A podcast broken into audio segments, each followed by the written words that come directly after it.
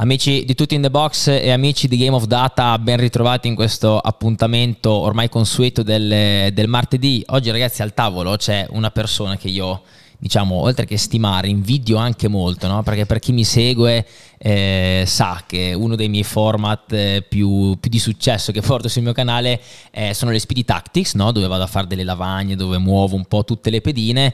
Ecco, io sono, come dire, la versione amatoriale di quello che fa, di quello che fa Cormac, che è qua di fianco a me al tavolo, che è veramente piacere eh, presentarvi. Se non lo conoscete, il suo canale si chiama Football Meta, parla soprattutto di calcio estero, non solamente, cioè, anzi, la, la, la, parte più piccola è forse la Serie A, eh, però è veramente interessante e lo fa veramente veramente anche con delle, con delle grafiche, con de, delle interazioni veramente meravigliose. Ciao Cormac e grazie per essere qua con noi. Ciao Matteo, grazie mille a te, bellissima introduzione.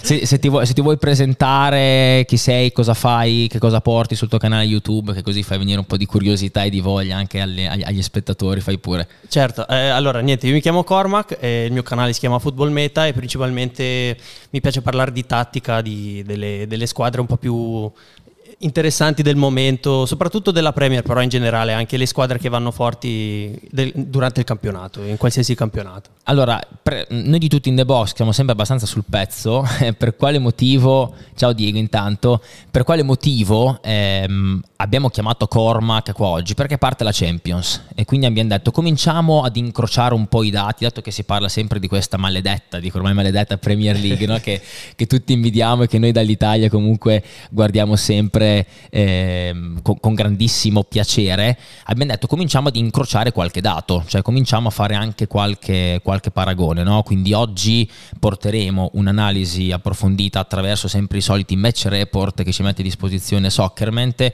Andremo ad analizzare innanzitutto il Brighton di De Zerbi che anche perché credo che fosse ieri un anno esatto dall'arrivo di De Zerbi al Brighton insomma che ha stravolto un po' sì, esatto, tutte, no. tutte, le cose e dopo ce lo confermerai e, e poi dopo andremo a parlare anche del Newcastle, dato che questa sera parte la Champions del Milan proprio contro il Newcastle di, di Sandro Tonali e, e, che così insomma avremo modo anche di capire che tipo di, di squadra va, vanno ad affrontare i rossoneri che arrivano da un derby abbastanza complicato. Chiuderemo la live poi con un focus e con un approfondimento su Jude Bellingham Giusto, giusto, Che ha deciso così di, di vincere la Liga da solo no? quest'anno praticamente, quindi avremo un approfondimento anche su di lui. Invito tutti i ragazzi in chat ovviamente che ci stanno seguendo, ragazzi, ragazze, donne, bambini, uomini, a fare tutte le domande del caso anche a Cormac, approfittatene, è un vero esperto anche di tattica, quindi qualsiasi tipo di domanda, qualsiasi tipo di curiosità, noi siamo qua, la leggiamo, io la leggo, gliela riporto, c'è qua l'esperto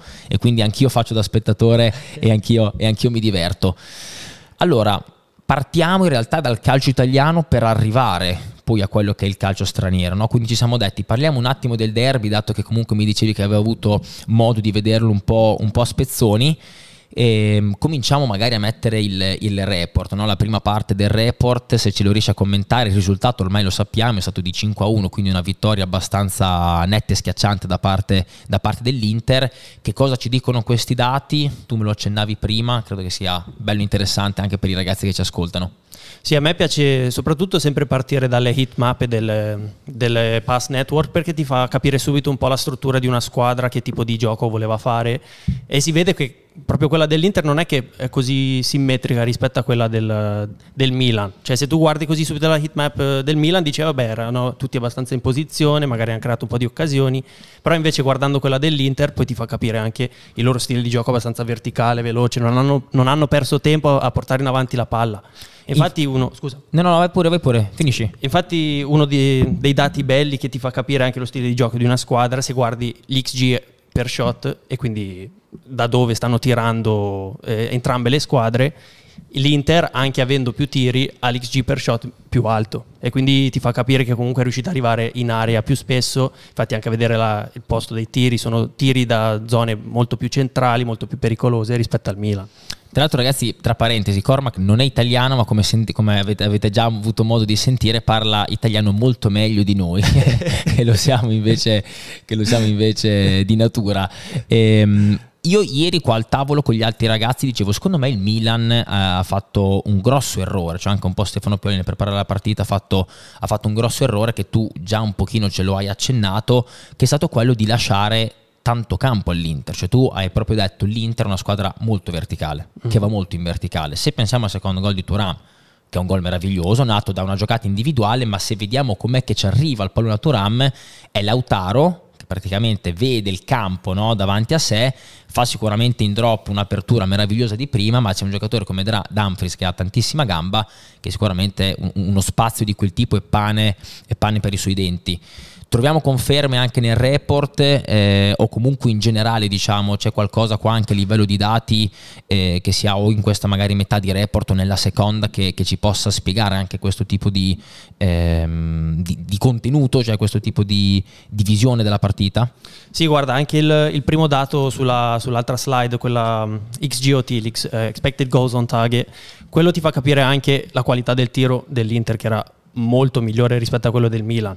Il Milan, almeno stagione scorsa, non so se quest'anno ha cambiato tantissimo le loro tattiche, però era una squadra di contropiede quasi sempre. Sì. Puntava tantissimo sul contropiede, qua non è funzionato, però solitamente le squadre che puntano sul contropiede la qualità di tiro è alta, perché arrivi in zone davanti alla porta, solitamente ci sono pochi difensori, riesci anche a fare tiri con un XG abbastanza alto. Invece questa partita l'Inter non le ha proprio concesso lo spazio per farlo, si sono chiusi bene e infatti l'Inter... E poi è stata l'Inter che, esatto, che, esatto, che, che sì. è ripartita, infatti probabilmente anche il Milan alla ricerca comunque di questi spazi si è poi dimenticata forse anche nelle marcature, nelle marcature preventive, no? Di, di, evitare comunque di lasciarsi alle spalle tanto campo che è lì che secondo me l'Inter fa, fa, fa veramente molto molto male.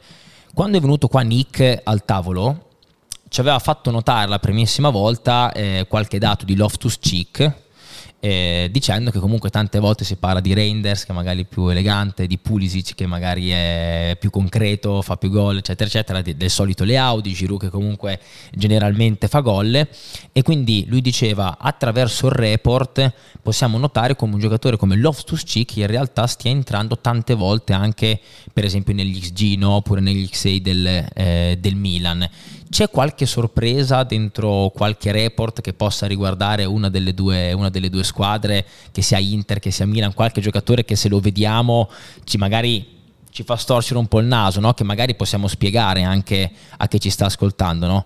In questo caso, nel senso, io vedo che comunque i nomi sono, sono abbastanza consoni rispetto, eh, rispetto a quelli che, che, che, dovrebbero essere anche le aspettative. Forse l'unico è, è Simon Kier, che lo vedo tra gli XT from passes ma lì insomma è dettato anche da una situazione comunque di gioco, non magari probabilmente una, una situazione preparata dallo, dallo, stesso allenatore.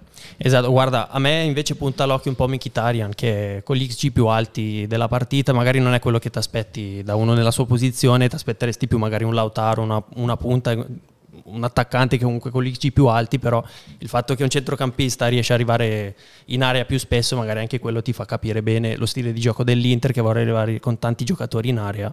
E per, per cercare di far gol in diversi modi comunque.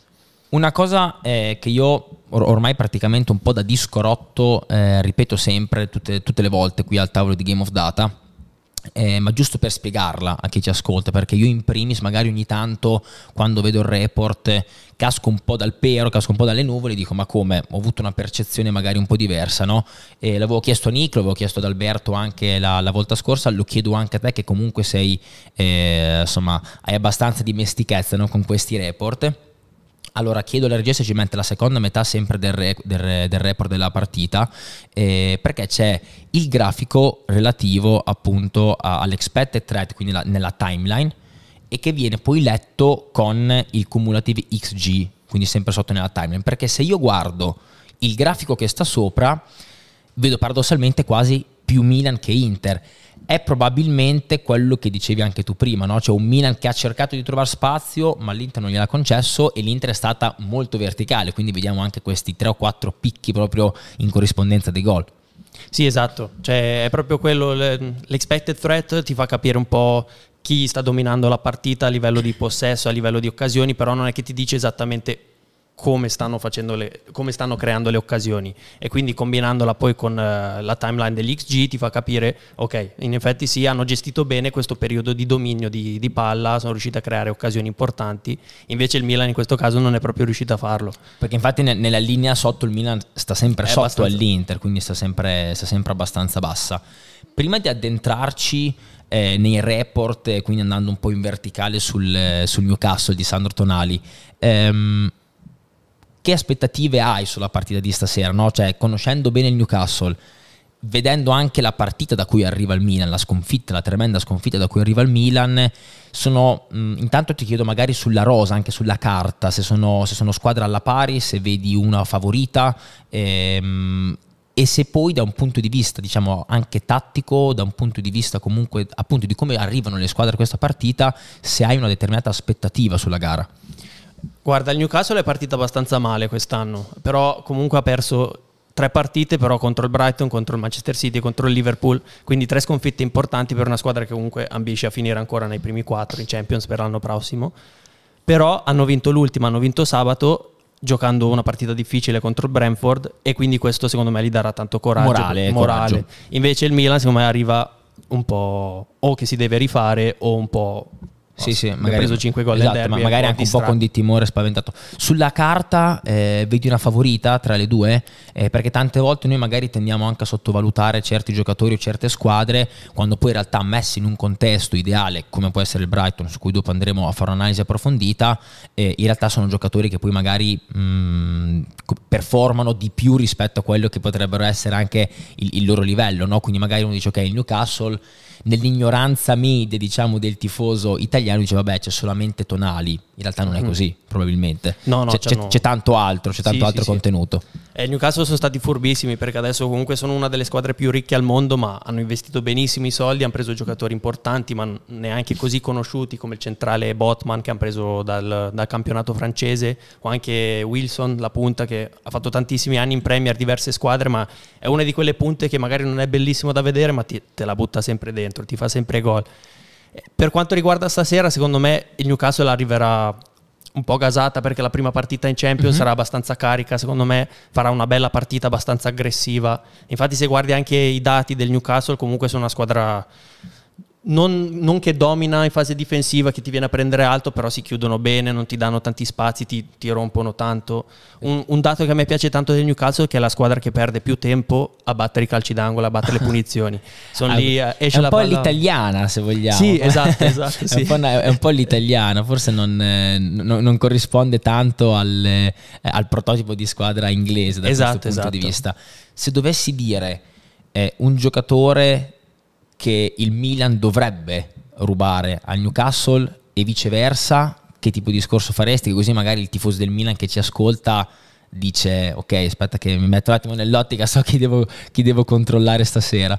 Guarda, allora, non so esattamente che formazione userà il Newcastle stasera, però a me Isaac, la Alexander Isaac, la punta, secondo me è fortissimo, è giovanissimo, penso abbia 20-21 anni, è veloce, verticale, attacca sempre la profondità bene. Secondo me è un giocatore del genere, magari se il Milan voleva andare via da, da un gioco come con Giroud che fa Mhm. di sponda, voleva un gioco un po' più verticale, un giocatore così come Isaac, secondo me potrebbe essere molto importante.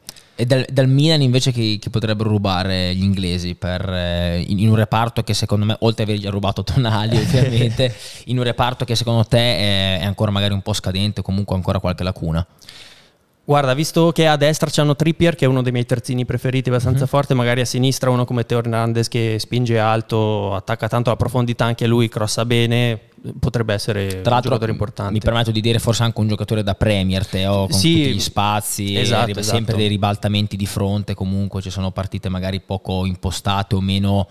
eh, meno strategiche, meno tattiche rispetto a quanto si vede anche in Italia, dove tante volte sembra delle partite a scacchi, no? più, che, Sì, vero, più che- più che partite di calcio da gran, che sono, da gran che sono bloccate.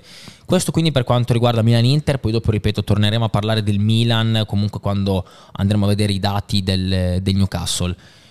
Una breve parentesi su Juve Lazio, anche che in realtà non volevo portare io, io personalmente, ma dopo tu mi hai detto anni fa ho lavorato nel settore del- de- della Lazio, no? Quindi qualcosina su Sarri anche la so, comunque qualcosina su Sarri la posso, la posso raccontare. In realtà questa cosa mi ha incuriosito un sacco e per cui in realtà ti, ti vorrei chiedere mm, un po' questo, cioè se ci racconti anche queste cose, eventualmente anche qualche retroscena o comunque se ci riesci a dare a fornire una visione anche più completa magari di di un Sarri che pensiamo di conoscere ma che magari possiamo conoscere ancora meglio.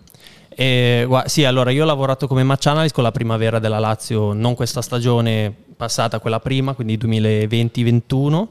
E, mm, Quindi la, la, sua primissima la Lazio. La, Quindi sì, non l'anno era... scorso, ma due anni fa. Esatto, Quindi esatto, la primissima sì. che di sua la Lazio. Quella okay. che era appena arrivato. E ovviamente non c'era tantissima collaborazione diretta, però ogni tanto noi ci allenavamo mentre si allenava anche la prima squadra, e quindi qualche spunto potevi prenderlo. E secondo me dagli allenamenti che fa Sarri si capisce tantissimo anche il tipo di gioco che lui vuole, perché è molto schematico. Anche gli esercizi sulla fase difensiva sono molto strutturati, tutti i movimenti sono molto precisi, infatti anche come l'esempio che abbiamo fatto prima con la heatmap, la pass network, quella del Milan, se fai vedere quella della Lazio, ci sono triangoli ovunque, tutti i giocatori sono nelle loro posizioni e poi ci sono rotazioni abbastanza specifiche che fanno sempre. E secondo me è un allenatore su questo livello molto forte perché riesce a trasmettere la sua identità poi non sempre funziona, però anche i giocatori piano piano, una volta che capiscono lo stile di gioco che lui vuole, eh, performano, performano, performano.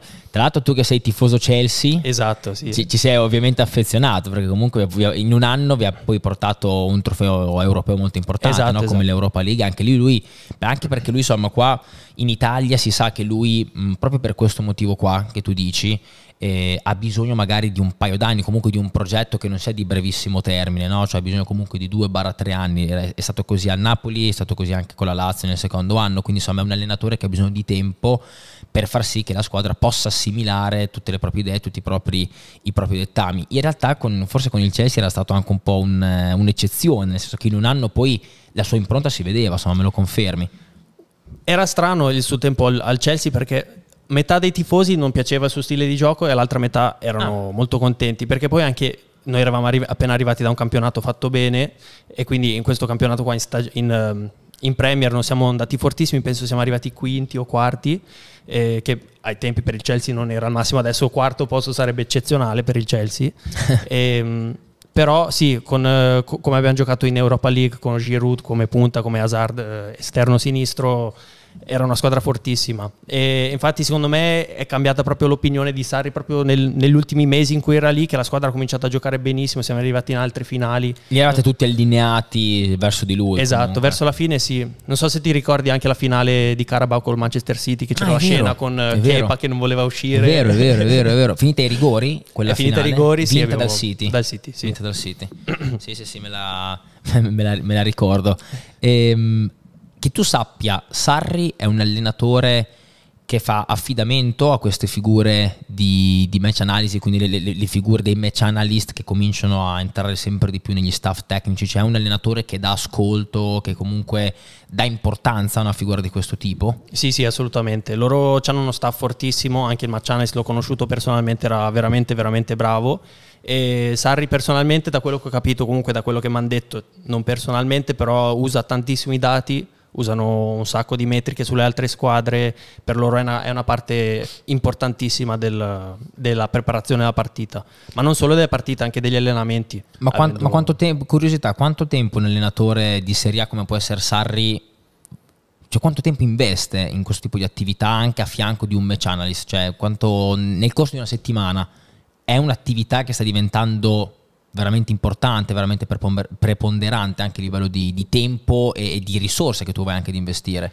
Di tempo sì, è sempre un impegno trovare tutti i dati, usarli in, modo, in maniera giusta, però diciamo che ci, si, stono, si stanno creando sempre più figure in, che riassumono bene quello che serve all'allenatore. Quindi adesso non è magari Sarri personalmente okay. che va a cercare i dati, magari lo fa, però non è lui personalmente che va a cercare i dati, però c'è il suo data analyst che gli porta i dati importanti. Però, però col data analyst parla tanto, cioè questo che intendo. Comunque. Sì, sì, sì. Cioè, comunque... Ci sono diversi momenti magari schedulati durante la settimana che sono dedicati anche a questo, a questo momento qua. Certo, certo. Eh, ma quello ormai adesso è il bello che si sta vedendo anche in categorie più basse, sta diventando eh. sempre una figura più importante. Il, il analyst soprattutto ha più incontri con l'allenatore sia per gli allenamenti che per l'avversario che per le proprie partite.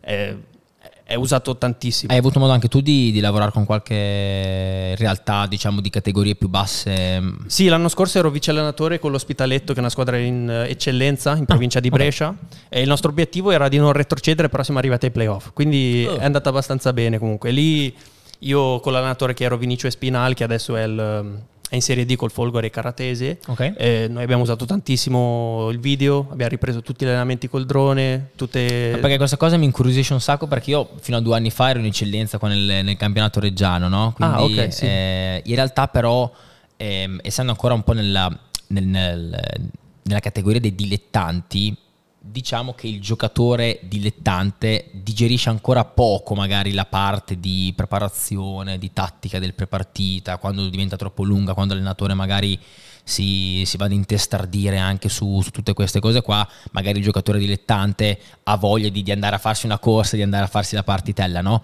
E mi incuriosisce tantissimo sapere che tipo di lavoro facevate eventualmente anche con i singoli, cioè se, se, se prendevate uno a uno, era più magari un lavoro di squadra, magari anche di preparazione dell'avversario cosa, una digressione non preparata, no, diciamo no, però... questa qua, ma, ma mi interessa molto.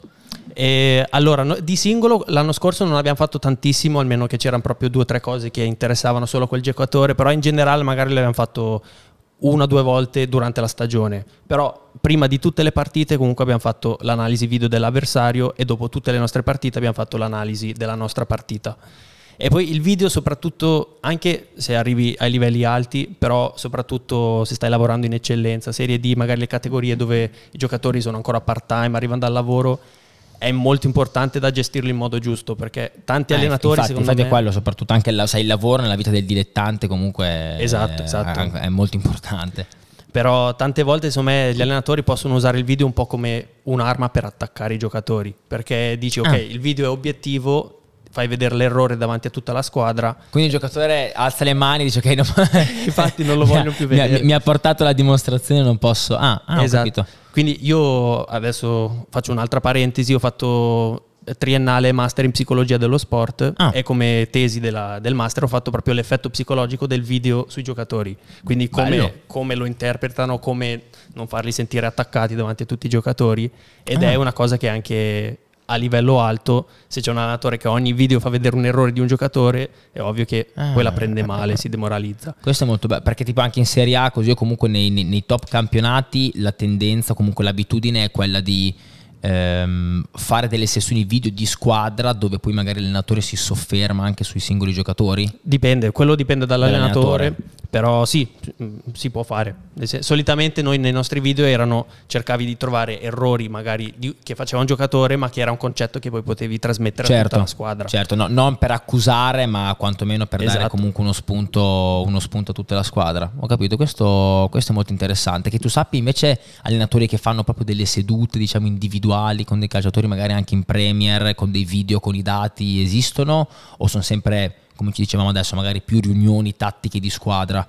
Personalmente non so quali squadre, cioè l'approccio di tutte le squadre, però vedendo anche qualche video su YouTube di, mi sembrava a Leeds quando erano in Premier loro, o anche Arteta, non so se hai visto la serie su Amazon Prime. Sì, sì, sì, qualcosina avevo visto, non tutta ma qualcosa l'avevo vista, sì, e, ehm, qualche spezzone. Che loro avevano proprio l'analista specifico che lui faceva aveva eh, la fiducia di Arteta di fare lui le sedute individuali con i giocatori. Quindi a quel livello ovviamente ci sono allenatori per la fase difensiva, fase offensiva per tutto e quindi l'allenatore specifico per quella parte aveva il permesso di prendere un giocatore ah, okay. e dirgli quello che ah. comunque arrivava dal mister, però... Questo qua, bello, bello. Faccio un'ultima digressione, faccio un'ultima digressione, poi dopo riprendiamo la nostra scaletta. Certo.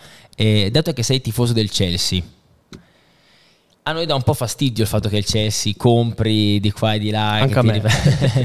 Anche perché poi in realtà è che sul campo sta facendo fatica, sì. no? sta facendo tanta, tanta, tanta fatica. Eh, io pensavo che in realtà un allenatore come Pocettino eh, portasse disciplina, ma forse è un qualcosa che si vedrà forse più nel medio-lungo lungo periodo. Eh, cosa ne pensi? Cioè, come vedi un po' il Chelsea? Cioè, mi interessa sapere proprio dal tifoso eh, appunto anche questa cosa qua, cioè, se, se, vi piace comunque che ogni volta che si ha un po' di budget a disposizione lo si va a spendere per qualsiasi giocatore che passi in circolazione. A me sembra generalmente a vedere quello che dicono gli altri tifosi che non sono non siamo tutti allineati su quello che sta facendo adesso il Chelsea in questo momento. Ovviamente non puoi lamentarti quando la tua squadra spende più soldi di tutti, tutti dicono è un vantaggio enorme, però il problema secondo me è il modo in cui li hanno spesi, ok? Che hanno comprato tanti talenti che magari tra 5-6 anni potrebbero sfruttare e diventare talenti generazionali molto forti, però secondo me non hanno proprio considerato il presente. E adesso c'è una squadra, ok, sì, magari tra cinque anni va bene, però devi giocare il campionato anche quest'anno. Eh, certo. E non c'è esperienza, sono tutti giovani, sono tutti, vedi ogni tanto dei momenti che si trovano che magari dici, ok, stanno prendendo la strada giusta, ma poi sbagliano i passaggi semplici, manca proprio es- esperienza. L'unico al momento è Tiago Silva, che è quello Eh, che sì, gestisce un po', però anche lui ormai ha 37-38 anni. Perché voi, insomma, voi dopo, dopo la Champions vinta con Tuchel, eh, qu- quali sono stati gli allenatori che si sono... Eh, dopo Tuchel è arrivato Potter Ah, sub- esatto, quindi Tuchel subito Potter. Sì. Esatto, ok. e poi è andato via Potter, è arrivato Lampard. Lampard. E poi- e quest'anno Pocettino. Pochettino. Sì, tutto e, prima- e, tu, e Tuchel è subentrato allo stesso Lampard, giusto? C'eravate Esatto. partiti con Lampard, poi dopo è subentrato Tuchel a metà anno, che poi di fatto ha vinto la Champions contro il City di, Esatto, esatto. City di Guardiola. Pocettino ti piace? A me piace, personalmente secondo me gli hanno dato un'impresa un po' troppo complicata, Eh. perché dicono ok, ha bisogno di tempo, ma il Chelsea è famosa per il fatto che non dà tempo agli allenatori, quindi se non hanno risultati subito quest'anno non mi sorprenderebbe se anche lui lo, lo mandassero Ah. via, anche se secondo me non sta a lui in questo momento. Sì, magari puoi guardare le tattiche, il modo in cui stanno creando occasioni, magari non è bellissimo, è un po' noioso lo stile di gioco, però non penso sia tutta colpa sua. Io, io avevo guardato la partita con il Liverpool quest'anno, che era stata la seconda di Premier, sono addirittura la Mm. Eh, prima, la prima- forse, sì, la forse prima la prima, addirittura. È stata una partita strana anche quella lì, nel senso che nel primo tempo, forse nei primi 20 minuti, il Liverpool poteva essere già 2-0, poi dopo si è ribaltata. Insomma, comunque avevo avuto l'impressione di un Chelsea vivo e avevo detto, ok, finalmente comincio a vedere la mano del grande allenatore che sta dietro, che sta cominciando a riportare quella disciplina. E poi dopo i risultati, in realtà le ultime due uscite non le ho viste del Chelsea e ho seguito solo i risultati, insomma, ho visto che è partito un po' a rilento, un po' a rilento anche quest'anno, però insomma, va bene, te, te lo auguro, insomma, che, che- che si possa, che si possa riprendere il prima possibile, dai, così si arricchisce anche un po' la corsa al vertice con il City che ormai sta monopolizzando questa Premier League. E anche quest'anno io la vedo dura. Forse gli unici sono l'Arsenal. Il Liverpool è partito bene, però anche l'Arsenal, secondo me, gli manca la punta, gli Eh, manca qualcuno che fa gol gli manca, sì, sì, sì, sono per, d'accordo. per stare dietro al City comunque. Qualcosina, sì, sì, sono d'accordo, esatto. Allora, controllo, ok, siamo praticamente già alla mezz'ora. Allora, mi interessa vedere un attimo il report di, di Juve Lazio, dato che abbiamo parlato un attimo di Sari, poi dopo io sono partito con, con i miei giri mentali e ho fatto un giro, un giro lunghissimo. Questo report che cosa ci dice da una parte e dall'altra? Tu prima hai parlato di tanti triangoli, Sarri è molto famoso per crearsi diciamo queste ragnatele no? di maglie sempre molto fitte, sempre molto strette, anche da questo network magari si può vedere questa disposizione, no? Comunque emerge abbastanza. Sì, esatto, vedi proprio i terzini con gli esterni leggermente più dentro che si collegano con eh, le mezzali, con la punta in mezzo. È proprio ti fa capire benissimo lo stile di gioco che lui vuole, la struttura che lui vuole è quasi sempre stata quella in qualsiasi squadra. Sì, esatto. Esatto, con, eh, con il 4-3. Mi interessava capire invece la, la- la seconda metà del report, ehm, che adesso arriva per vedere, vedere un po' che, che tipo di grafico anche qua c'era stato. no? Perché io ero allo stadio sabato scorso, quindi eh, mi, mi interessava capire. Io non ho ancora visto questo report, sono sincero, quindi lo sto vedendo adesso. Ecco, in questo caso qua, diciamo che ehm, l'expected threat timeline sommato a quello sotto, sempre guardato e letto in modo complementare, comunque mi parla abbastanza bene e, e- e mi conferma anche un po' la percezione che, che ho avuto allo stadio, no? quindi insomma un, comunque un dominio dove la Juve ha gestito bene comunque il pallone e, e soprattutto quando, quando aveva il pallone si è poi è risultata anche più pericolosa di fatto, no? Sì, esatto. Poi penso anche per voi sia stato bellissimo vedere un Vlaovic eh, partire il campionato così, perché l'anno Eh, scorso deve essere stato difficile comunque, perché anche io da neutro a vederlo alla Fiorentina mi pi- mi piaceva tantissimo, poi vedere la stagione che ha fatto un po'...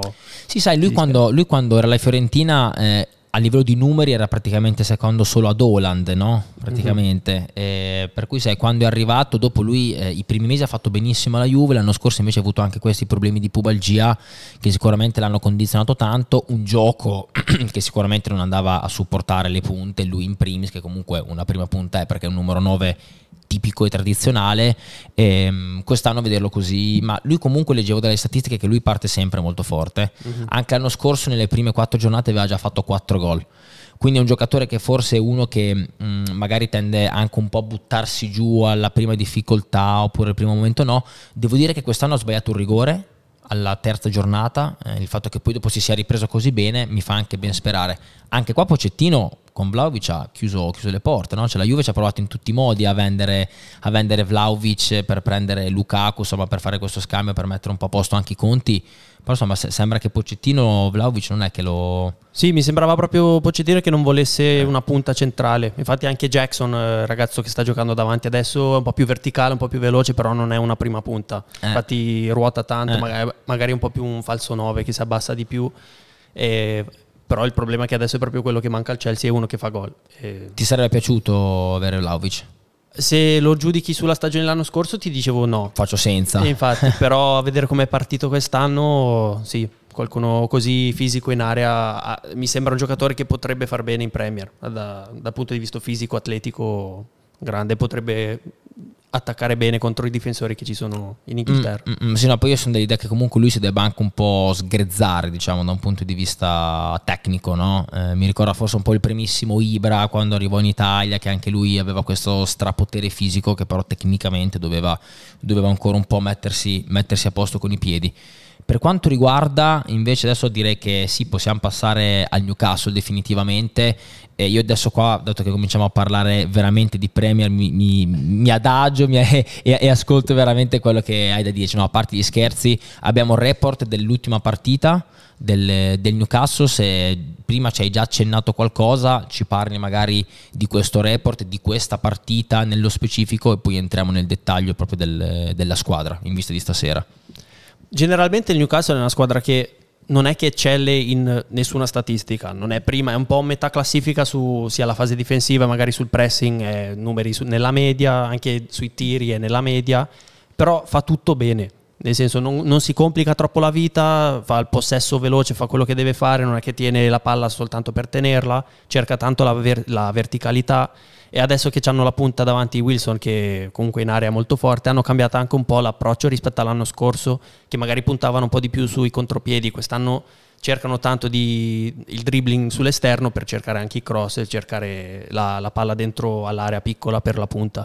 Infatti anche il gol che hanno fatto hanno creato un po' di occasioni contro il Brentford sono arrivati spesso in area però quando una squadra cerca di crossare tanto è difficile farla arrivare sempre alla punta perché poi anche l'altra squadra riesce a sistemarsi e riesce a bloccare gli spazi un po' più importanti però comunque arrivano spesso in area e arrivano veloci. Poi è una squadra molto aggressiva quindi non so se è, un, è una squadra che il Milan vuole affrontare perché sinceramente non so se il Milan regge bene una squadra che ti chiude subito non ti dà spazio arriva subito aggressiva e sì, è un, è un po' quello, non è pulitissima, non è bellissima da vedere, però è efficace. E c'è i giocatori no, che ti no, possono far male. Ammetto di non, aver, di non aver mai visto una partita intera. Ho guardato il praticamente primo tempo della primissima partita perché ero curioso dell'esordio di Tonali. Poi insomma, dopo 5 minuti ha fatto quel gran gol, quindi ero già a posto così.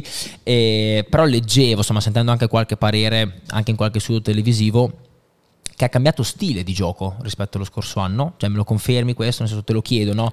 Cioè, il, ma il Newcastle, il, il Newcastle sì sì, ha cambiato stile di gioco, mm, si, si, può, si, può, dire questa cosa? Sì, ha, ha, tenuto lo stesso modulo, sempre un 4-3-3 mi sembra, e, però comunque arrivano più spesso con, uh, con, giocatori in area, quindi anche uno come Tonali che si butta dentro, arrivano, uh, cerca un punto, molto di più a sviluppare tramite cross, tramite zone esterne, quindi c'è lo spazio per la mezzala che si butta dentro, il centrocampista. L'anno scorso erano molto più puntati puntati sulla verticalizzazione. Appena okay. hanno la, panna, la palla, cercano subito gli esterni di buttarla in profondità. Anche a livello di, di, pressing, insomma, di fase difensiva, mi dicevi che adesso loro non fanno questo gran pressing, ma si chiudono un pochino di più, poi magari tendono alla ripartenza. Eh, era così anche lo scorso anno oppure magari puntavano a qualcosa di diverso? Su quello mi sembra che non siano cambiato tanti, okay. tanto. Ehm, Esatto, sì, non è che prestano altissimo, non è che ti vengono a prendere subito fuori dall'area, però magari è un blocco medio a centrocampo, chiudono benissimo gli spazi e anche la difesa è molto aggressiva, se magari l'altra squadra riesce a trovare un giocatore tra le linee lo chiudono subito, non gli danno spazio per fare i passaggi. Magari forzano la giocata okay. verso un giocatore, però poi appena c'è la palla col giocatore si muovono tutti per chiudere lo spazio. Okay. E poi se hanno spazio... Chiarissimo. Ehm, giocano in Inghilterra o in Italia stasera? Dove... Eh, a Milano, mi sembra. A, a, Milano giocano? Ok, ok. Eh, infatti sì, mi ha um, un lapsus così. Poi sì, una, scusa, una curiosità. No, no, l'ultima partita Tonali non ha giocato, quindi non so se... Ah, perché, perché ha avuto un fastidio? giusto muscolare. Eh, sì, sì, esatto, però era in panchina, quindi non so se hanno detto vabbè lo teniamo per stasera, penso proprio Beh, di sì. Conoscendolo, secondo me si... Sarà carichissimo, sì. esatto, si sarà, si sarà, riempito di qualche antidolorifico, secondo me, per essere, per essere, in campo. No, vabbè, sicuramente eh, sarà bello, ma comunque e poi il calcio è assurdo perché ovviamente, no? Cioè, la, la cessione forse che ha fatto più clamore è stata quella, ovviamente, puntualmente, dopo che Newcastle torna in Champions, in girone il Milan si trova ovviamente il Newcastle. Tornando un attimo al, al match report dell'ultima, dell'ultima partita, e guardando anche un po' quella che è la disposizione in campo, c'è un qualcosa secondo te anche da, da sottolineare, un qualcosa da, da, da tenere a mente rispetto, rispetto a quello che, mh, mm, che ci hai appena detto? No? Perché a me qua la cosa per esempio che sorprende, ti dico, è questa disposizione anche un po' della, della difesa, no? che hai due centrali che sono abbastanza larghi, con i due terzini che sono molto alti, perché già qua comunque anche dal pass network vediamo che comunque pesta una linea di metà campo, ma poi ci sono, tre, ci sono i tre centrocampisti che sono piattissimi. Sì, sono infatti... non sono praticamente mai scaglionati, cioè sono veramente molto piatti e, e in realtà questa è una hitmap che fa riferimento a, ai palloni toccati, cioè non è una hitmap generale, no? cioè questo qua lo specifichiamo. In, in questo caso specifico, nel, nel, match report di Soccerment, la hitmap che viene riportata eh, fa riferimento proprio ai tocchi di palla, no? quindi eh, e ovviamente più è grosso il cerchio, questo qua l'avevamo già spiegato, ma- maggiore il diametro e maggiore la quantità di tocchi che ha fatto quel giocatore. Però è abbastanza tipico vedere tre centrocampisti così, così piatti, no? generalmente c'è, il regista e poi dopo ci sono le due mezze ali un po' scaglionate. Sì, esatto, ma questo penso ripunta bene anche al, al stile di gioco che loro vogliono, che anche in costruzione non è che hanno il mediano, però ruotano spesso, quindi magari non è il mediano, anche il mediano si può alzare, viene una delle mezzali a prendere la palla, a formare il doppio mediano, quello che è, e, e quindi sono un po' più liberi anche a, a muoversi in avanti. È un po' quello che dicevamo anche prima, che uh-huh. arrivano più, con più giocatori in area, con più centrocampisti in area. Poi è una squadra che non punta per forza sulla costruzione dal basso, se c'è l'occasione anche il portiere va direttamente alla punta, sugli esterni, comunque in profondità e quindi anche i centrocampisti eh, per la seconda palla, per il sostegno arrivano subito più alti nel campo rispetto a una squadra che magari vuole costruire dal basso che si vede un po' meglio questa struttura del, del mediano, delle mezzali. Mm-hmm. Ok, sì sì, questo, questo, è chiarissimo. Idem per quanto poi riguarda anche i tre davanti, no? nel senso che anche loro mm, mi sembrano in una posizione piuttosto tipica, per, cioè qua il 4-3-3 è veramente chiarissimo comunque, sì, cioè, sì, è, sì. Proprio, è, proprio, lampante, no? E, ehm, guarda, stavo guardando anche qua qualche dato, ehm, se, se, mi riesci a mettere il, la seconda metà invece del report, sempre della partita del, del Newcastle, perché tu qua eh, prima parlavi di Wilson che è la punta, ma esatto. prima quando ti ho chiesto un nome mi hai parlato di un altro attaccante. Sì, Isaac, che mi sembra che forse quest'anno non ha giocato, me lo sono perso, però mm, anche lui è una punta giovane svedese, e, mm, velocissimo, molto bravo nel dribbling, può, può, giocare anche sull'esterno, soprattutto esterno sinistro, rientra.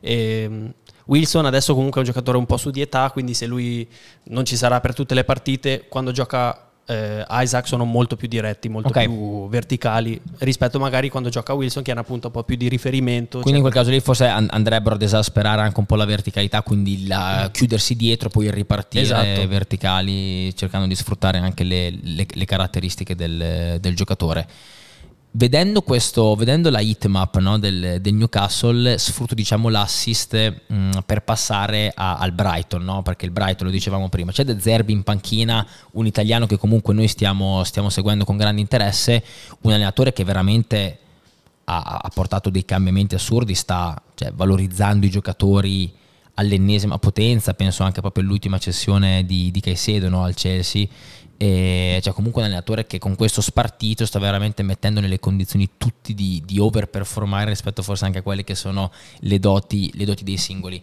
Dico, sfrutto l'assist della hitmap del Newcastle perché eh, ha questo modo di costruire dal basso, correggimi se sbaglio De Zerbi, che va anche abbastanza di moda nell'ultimo periodo. Poi magari c'è uno come Guardiola che lo fa mettendo dentro il terzino, lo abbiamo visto anche nel, nel Milan stesso quest'anno con Pioli che butta dentro Calabria dentro il campo, no? per praticamente andare a mettere un, un, regista in più. Io quando, io, ecco, il Brighton quest'anno l'ho guardato tutte le partite tranne l'ultima perché, perché appunto era allo stadio.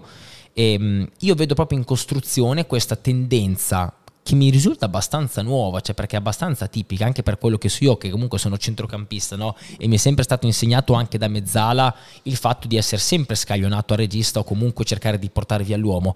Io ho la sensazione che lui invece chieda di andare ad affiancare il regista, perché in questo modo qua lui va a creare una superiorità e soprattutto dato che oggi il calcio moderno vede tante squadre che vanno a difendere in avanti con del pressing alto, se tu porti una mezzala vicino al tuo regista, tu comunque crei densità di maglie e quindi magari anche una rete di passaggi più semplice per uscire palla terra, ma più che altro costringi poi anche gli avversari a, a uscire con i loro centrocampisti, no? quindi dopo magari si creano anche delle linee di passaggio sulle verticali, sulle diagonali, dietro le spalle dei centrocampisti, che poi tu sai meglio di me che se un trequartista, un attaccante, un esterno che viene dentro al campo riceve palla in quella posizione, poi si gira, ti punta la porta e tuo avversario sei costretto a rincorrere. No? Esatto. È, è, una sensazione corretta? Sì, sì, eh, quella, quella, quella, che ho avuto? O giustissima, giustissima. E... De Zerbi ha un, ha un, po', proprio rivoluzionato la Premier con questo, col doppio mediano, ma non necessariamente il doppio mediano che si è già visto, ma proprio quanto sono stretti, quanto si aiutano in costruzione, che vengono quasi proprio sul limite dell'area per, per cercare le uscite.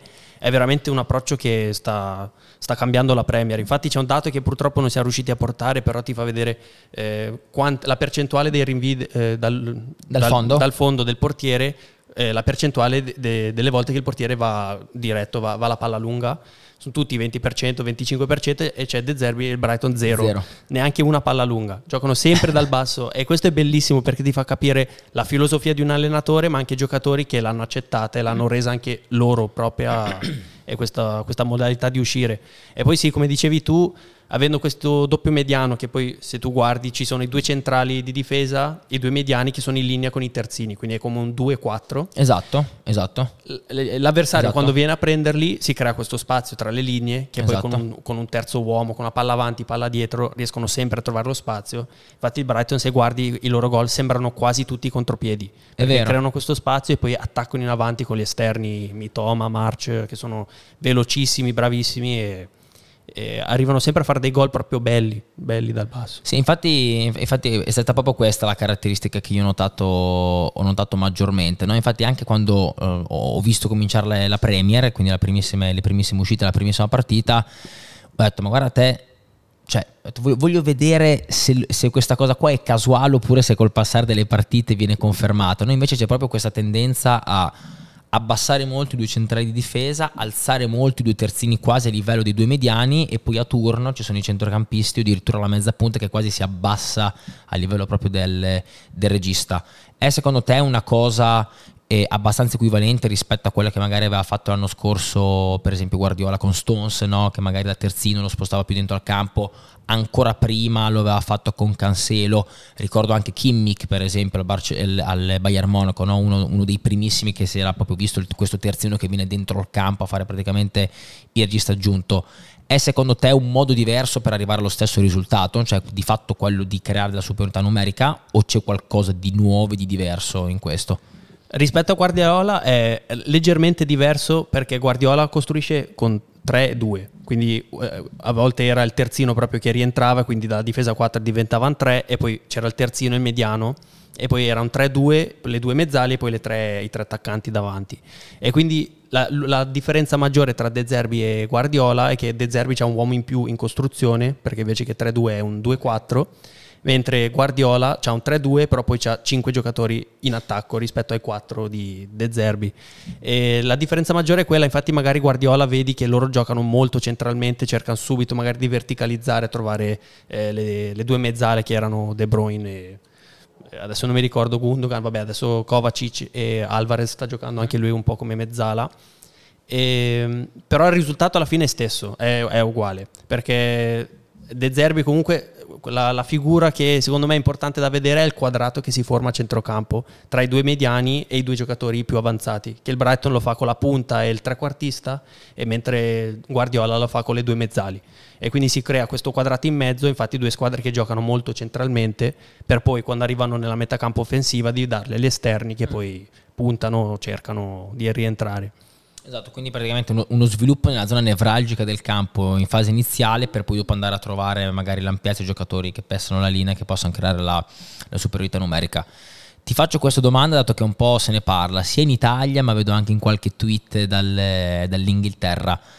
De Zerbi può essere l'erede di Guardiola non, non, non necessariamente, eh, necessariamente, al Manchester City, dico in generale, no? dato che la Premier è comunque il campionato di riferimento in questo momento. Può essere il successore, cioè l'erede di, di Guardiola, c'è sicuramente Arteta, che comunque viene dalla scuola Guardiola perché è stato vice per tanti anni eh, anche solamente nelle, nelle, movenze, nel linguaggio del corpo, quasi lo imitano, a volte sembra quasi imitarlo, è veramente, sì. è, ver- è veramente molto simile. Eh, per modo di giocare invece eh, De Zerbi, eh, ma soprattutto al di là del modo di giocare per l'efficacia, no? cioè, perché sta comunque un Brighton che anche l'altro giorno ha fatto tre gol al Manchester United di fatto, no? che comunque sulla rosa se vai a prendere i giocatori uno per uno sicuramente il Brighton è inferiore è che questo lavoro qua di De Zerbi sta facendo parlare tanto e qua in Italia comunque noi lo rivorremmo e, e più lo vogliamo lui dice no io rimango in questo campionato e, lì, lì, come la vedete? Cioè, qua, che cosa si dice di, di De Zerbi lì in Inghilterra? Eh, allora a me piacerebbe che fosse scusa. A me piacerebbe che diventasse l'erede di, di, Guardiola, è un po' presto, ovviamente Guardiola ha vinto tutto sì, quello che c'è da chiaro, vincere, chiaro. però come stile di gioco sta facendo parlare veramente tutti e anche il fatto che comunque quest'estate il Brighton ha venduto tutti i, gio- i giocatori che si diceva famo- cioè forti, Mito- ehm, Caicedo comunque McAllister, McAllister al Liverpool e quindi dicevano no vabbè adesso il Brighton quest'anno non ha speranze, non ha più una squadra e invece sono tornati e sembrano quasi più forti di prima. Che è la stessa cosa quando è arrivato eh, è andato via Potter, è arrivato all'inizio che hanno venduto alcuni giocatori eh, nella, a gennaio sì. quando è andato via Potter ed erano ancora più forti. Dicevano senza questi giocatori non ce la faranno mai, però ogni volta il Brighton, tutto quello che ci sta dietro, loro usano tantissimo i dati, le statistiche per ricercare i giocatori, infatti trovano sempre delle gemme a, a, a pochissimo. Eh, si è creato proprio un ecosistema perfetto eh, esatto. Brighton, sì. Esatto, esatto, sì, sì, è quello. E Guardiola l'ultimo anno di contratto al Manchester City? Non lo so. Non, eh, non lo sai. Perché sarebbe interessante, no, più che altro perché magari mh, c'è qualcuno che oltre a dire come stile ricorda Guardiola, quindi può essere l'erede di Guardiola, c'è qualcuno che dice proprio verrà ah, acquistato come successore di, di, Guardiola. È una voce reale? Non, eh, non ne so, non, non sapevo no, del niente. contratto, però secondo me con una squadra forte come il Manchester City De Zerbi potrebbe fare benissimo. Sì. Dice che perché sa, ci sono tanti allenatori che magari quando hanno, hanno a disposizione eh, i giocatori, come dire, più deboli, passami il termine, che magari comunque sono anche più disponibili e disposti ad ascoltare, allora performano molto bene. Penso anche magari a Conte, no? che sì. tra l'altro ha vinto la Premier con, con, il Chelsea. Poi sai meglio di me che i giocatori si sono stufati poi del metodo Conte, perché è un allenatore che ti impone comunque delle scelte. Quando sei in campo lui ti chiama la giocata e se non fai quella giocata lui si arrabbia in maniera anche abbastanza vistosa. Quindi l'unico dubbio che ho su De Zerbi è che magari calato in una realtà ehm, calato in una realtà con tanti campioni, con tanti grandi giocatori, magari il grande giocatore, poi è vero che magari il Manchester City è anche già abituato, però sai, un conto è un De Bruyne che ascolta Guardiola, che è forse il più grande allenatore di tutti i tempi, un conto è De Bruyne che ascolta De Zerbi, che l'unica cosa che ha fatto è stato fare dei buoni anni al Sassuolo in Italia e dei buoni anni al Brighton in Inghilterra, ma di fatto non ha magari quell'autorevolezza, no? Eh, è, è, una cosa che magari si, a cui si dà molta importanza anche qua in Italia. Non so a livello di cultura inglese se è una cosa che questa può pesare anche nello spogliatoio comunque nella visione che ha il calciatore del, dell'allenatore. Non so, questo lo chiedo anche a te. Sì, sicuramente l'aspetto del campione non è facile da allenare. Infatti facendo sempre riferimento al Chelsea, è una cosa che si è vista che quando è arrivato un allenatore come Lampard, che ok, è rispettato, però a livello di allenatore non è che ha fatto tantissimo, tanti giocatori si vedeva proprio che non ascoltavano quello che lui diceva, le sue istruzioni. Quindi come un allenatore come Brighton, secondo me, sta dimostrando di essere un allenatore sveglio, anche Guardiola comunque gli ha sempre fatto i complimenti nelle interviste pre-partita, post-partita, e quindi io penso che anche i giocatori siano già sulla linea che lui è un allenatore forte. Quindi io penso sia un allenatore che comanda rispetto e si fa rispettare. E ovun- anche a Sassuolo, Shakhtar, Brighton, sì. ovunque è andato comunque la sua filosofia è chiara. Infatti stavo guardando un video del Foggia in Serie B quando allenava lui e si vedeva ancora questa struttura qua del doppio mediano, ah, sì. delle uscite al terzo uomo. E, mh, è impressionante. Cioè, proprio la è, molto, filosofia... è molto preparato, sì, sì, bisogna dire che la sua filosofia, oltre che essere abbastanza innovativo e originale, perché questo va sì. riconosciuto, proprio per questo concetto qua magari anche del, um, del doppio mediano, eh, è proprio efficace perché poi ti porta a fare anche tanti gol, di questa squadra che segue sempre con tantissimi uomini, quindi insomma veramente complimenti a lui, vediamo poi, vediamo poi che cosa succederà per, per, il suo futuro. Direi che andiamo verso chiusura, quindi abbiamo il focus su, su Bellingham. Eh, perché cosa è successo di fatto al Real Madrid? Al Real Madrid è successo che hanno perso la, la punta storica che era Karim Benzema, dato che è nato in Arabia Saudita e qua la regia prontamente ci ha già messo la, la schermata. E di fatto Ancelotti ha praticamente cambiato modulo per lui e lui praticamente gioca quasi da punta, no? ma gioca da punta non perché parte là, ma perché va a riempire quello spazio, no? quindi è abbastanza impressionante. Poi stiamo vedendo i numeri, ha avuto comunque un impatto anche a livello numerico che è veramente eccezionale. Sì, è bellissimo, anche perché è, è, è abbastanza differente rispetto a come stava giocando l'anno scorso col Dortmund, che l'anno scorso giocava lui come doppio mediano, giocava un po' più basso e quindi ha fatto comunque un po' di gol, un po' di assist, però non era proprio il suo ruolo, quello di essere pericoloso nell'ultimo terzo, lui era più il faccio arrivare la palla ai giocatori offensivi e poi fanno gol. Invece quest'anno Ancelotti ha proprio visto no, tu sei forte, ti metti lì davanti e il Real ha proprio cambiato modo, adesso mm. col rombo a centrocampo che è da tantissimo che non si vede a livello alto comunque, almeno magari qualche squadra, però non è, è un modulo usato tantissimo nel, gio- nel, gioco moderno, diciamo.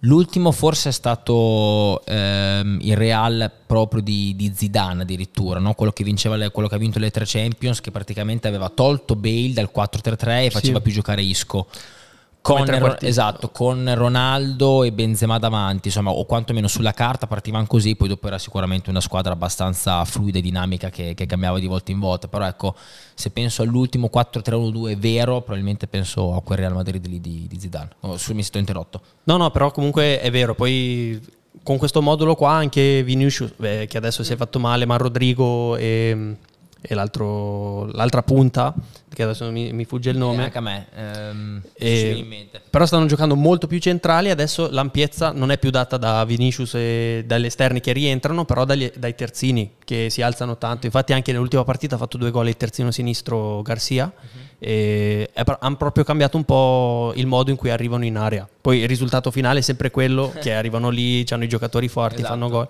Con la qualità.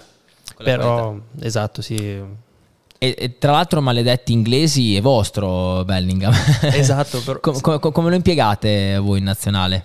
Eh, lui giocava come mezzala le ultime partite, eh, anche come trequartista. Mi sembra contro la Scozia ha fatto 4-2-3-1, ha giocato come trequartista, un po' come sta facendo al Real, e si è visto subito l'impatto. Perché purtroppo lui, fino a questo momento, anche in nazionale, non è che ha avuto tantissimo spazio. Anche ai mondiali, comunque, non è che era già si parlava quando era al, al Dortmund che era un, un, giocatore generazionale fortissimo, uh-huh. però non era ancora parte della squadra della nazionale. Giocava, magari si entra alla panchina, però non giocava sempre.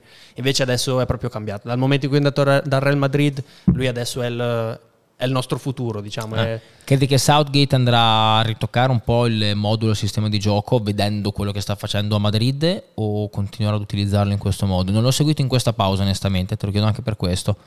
È, è, difficile perché poi cioè, abbiamo davanti c'è Harry Kane che lui si, gli piace abbassarsi tanto, eh, almeno anche quando era al Tottenham lui si abbassava tanto e poi c'erano gli esterni Kulusevski, Son che tagliavano dentro e lui faceva anche tanti assist. Quindi adesso che c'è Bellingham in quella posizione, magari se giochi Bellingham e Kane sono due giocatori che vanno a occupare lo stesso spazio e magari diventa un po' un problema.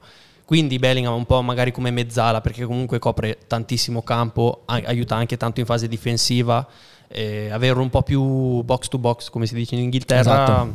eh, potrebbe funzionare per, per, per, la nazionale. Sì, tra l'altro qua comunque anche dalla hitmap lo stiamo vedendo, no? che la, la, la, zona più pestata è proprio quella sul, sul centro-sinistro, comunque anche nella zona di, di tre quarti eh, per cui insomma potrebbe trovare efficacia anche, anche, in questo modo qua e che sai poi quando un giocatore si abitua che dice da trequartista faccio, faccio un gol a partita magari eh, no, non mi fa nemmeno troppo piacere no? dover tornare anche al mio ruolo originale a fare la mezzala ma credo che sia un giocatore talmente tanto bravo e anche intelligente che, che comunque possa ricoprire tutti, praticamente tutti i ruoli del centrocampo. Insomma, cioè, sì, infatti, che... non so se la, stai, la, la, storia del numero 22 che aveva no, al Brighton, no, perché no, da, quando aveva 15 anni gli hanno detto tu puoi fare il numero 4, il numero 8, il numero 10. E lui ha detto allora datemi la 22, che è la somma di tutti e tre. E adesso poi quando l'hanno venduto al Brighton, eh, scusa, il Birmingham l'ha venduto al Dortmund nel quando aveva 16 anni hanno ritirato la maglietta. Quindi No. adesso al, al Birmingham nessuno può mettere la numero 22. Bellissimo questa. Però si sapeva già da tanto che era un giocatore forte. Se già a 15 anni ti ritira la maglietta, vuol dire Cavolo. che qualcosa è dimostrato. Eh sì, e soprattutto la conferma che può ricoprire tutti i ruoli del centrocampo Esatto, a questo punto. esatto, perché sì. Comunque, ma andate, no, questa, è una storia, questa è una storia molto, molto bella e interessante. Ok, noi siamo praticamente arrivati alla nostra oretta prefissata. Non so se, se hai qualcosa da aggiungere tu rispetto anche a quello che ci siamo detti rispetto al Brighton, rispetto al Newcastle, rispetto al Milan, all'Inter. Non so se ti viene in mente qualcosa da aggiungere. Tua previsione per stasera?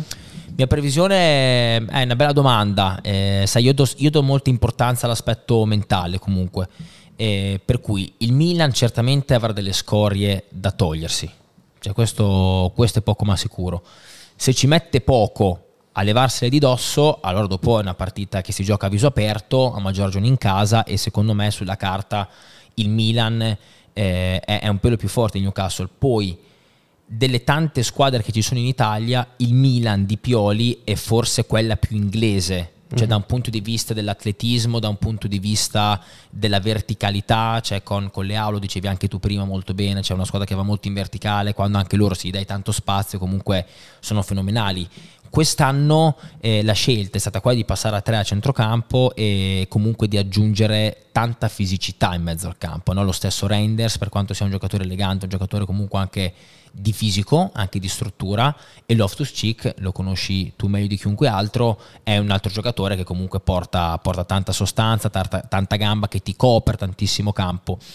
Eh, per cui è una squadra diciamo abbastanza inglese da questo punto di vista, cioè Pioli è comunque un allenatore che dà tanta importanza alla corsa, alla gamba, al campo aperto, alla verticalità, per cui insomma non è una squadra che mi viene da dire eh, che possa soffrire anche quello che è il modo di giocare del, del Newcastle, anche perché poi in questo caso eh, diciamo che eh, è, quasi paradossale, cioè quasi all'opposto, no? cioè il Newcastle è quasi più una squadra all'italiana, ce lo raccontavi tu prima, che si difende e magari cerca di ripartire, al contrario il Milan, per quanto sia forte anche a campo aperto, è una squadra che comunque il pallone te lo sa gestire, l'abbiamo visto anche quest'anno contro, contro la Roma, è una squadra che non ha alcun tipo di, di difficoltà comunque anche eventualmente a gestire la palla, quindi sono curioso di capire anche chi farà la partita, se magari Pioli può essere più o meno intimorito e quindi magari farà lui una partita più di attesa, proprio perché magari nemmeno il Newcastle è abituato a fare quel tipo di gara, quindi sai, sai che noi italiani comunque dal punto di vista della tattica e della, e della strategia le prepariamo sempre tanto, no? quindi, quindi Pioli potrebbe anche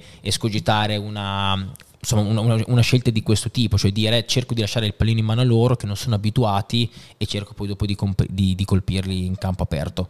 Questa qua è un po' la, la- la- la visione che ho, che ho di questa partita.